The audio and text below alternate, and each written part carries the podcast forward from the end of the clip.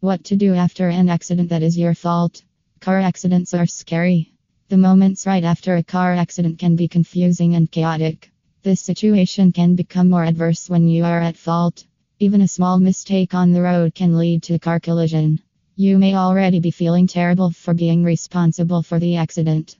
Whether you are partially at fault or completely at fault, knowing what steps to take after a car accident will help you take control of the situation and get through this. If you are the one who caused the accident, you can hire a personal injury lawyer in Sacramento. But if you believe you were partially at fault, consult a car accident lawyer to know if you are eligible for compensation for your injuries and damages.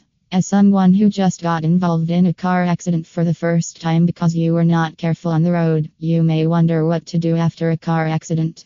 Here are some of the things you need to do to avoid hassle and protect your rights if you were at fault for a car accident.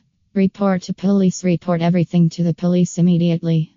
The information may be needed by your insurance company while you file a claim. Check if you are okay, check for your injuries right after the accident. Seek medical help no matter how minor the injuries seem to be. Ensure the other driver and other people in the other car are fine and out of danger. If they are not, call an ambulance. Don't leave the accident spot if your car is on a very congested road and is blocking traffic. You should move your car to a safer spot.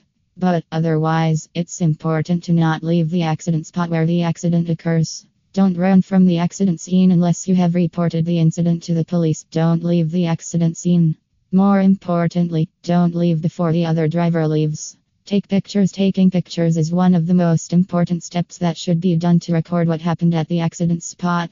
Take pictures of every little to big damage caused to the cars. The police, your insurance company, and your injury attorney in Sacramento may use this information to determine whether you are at fault or not.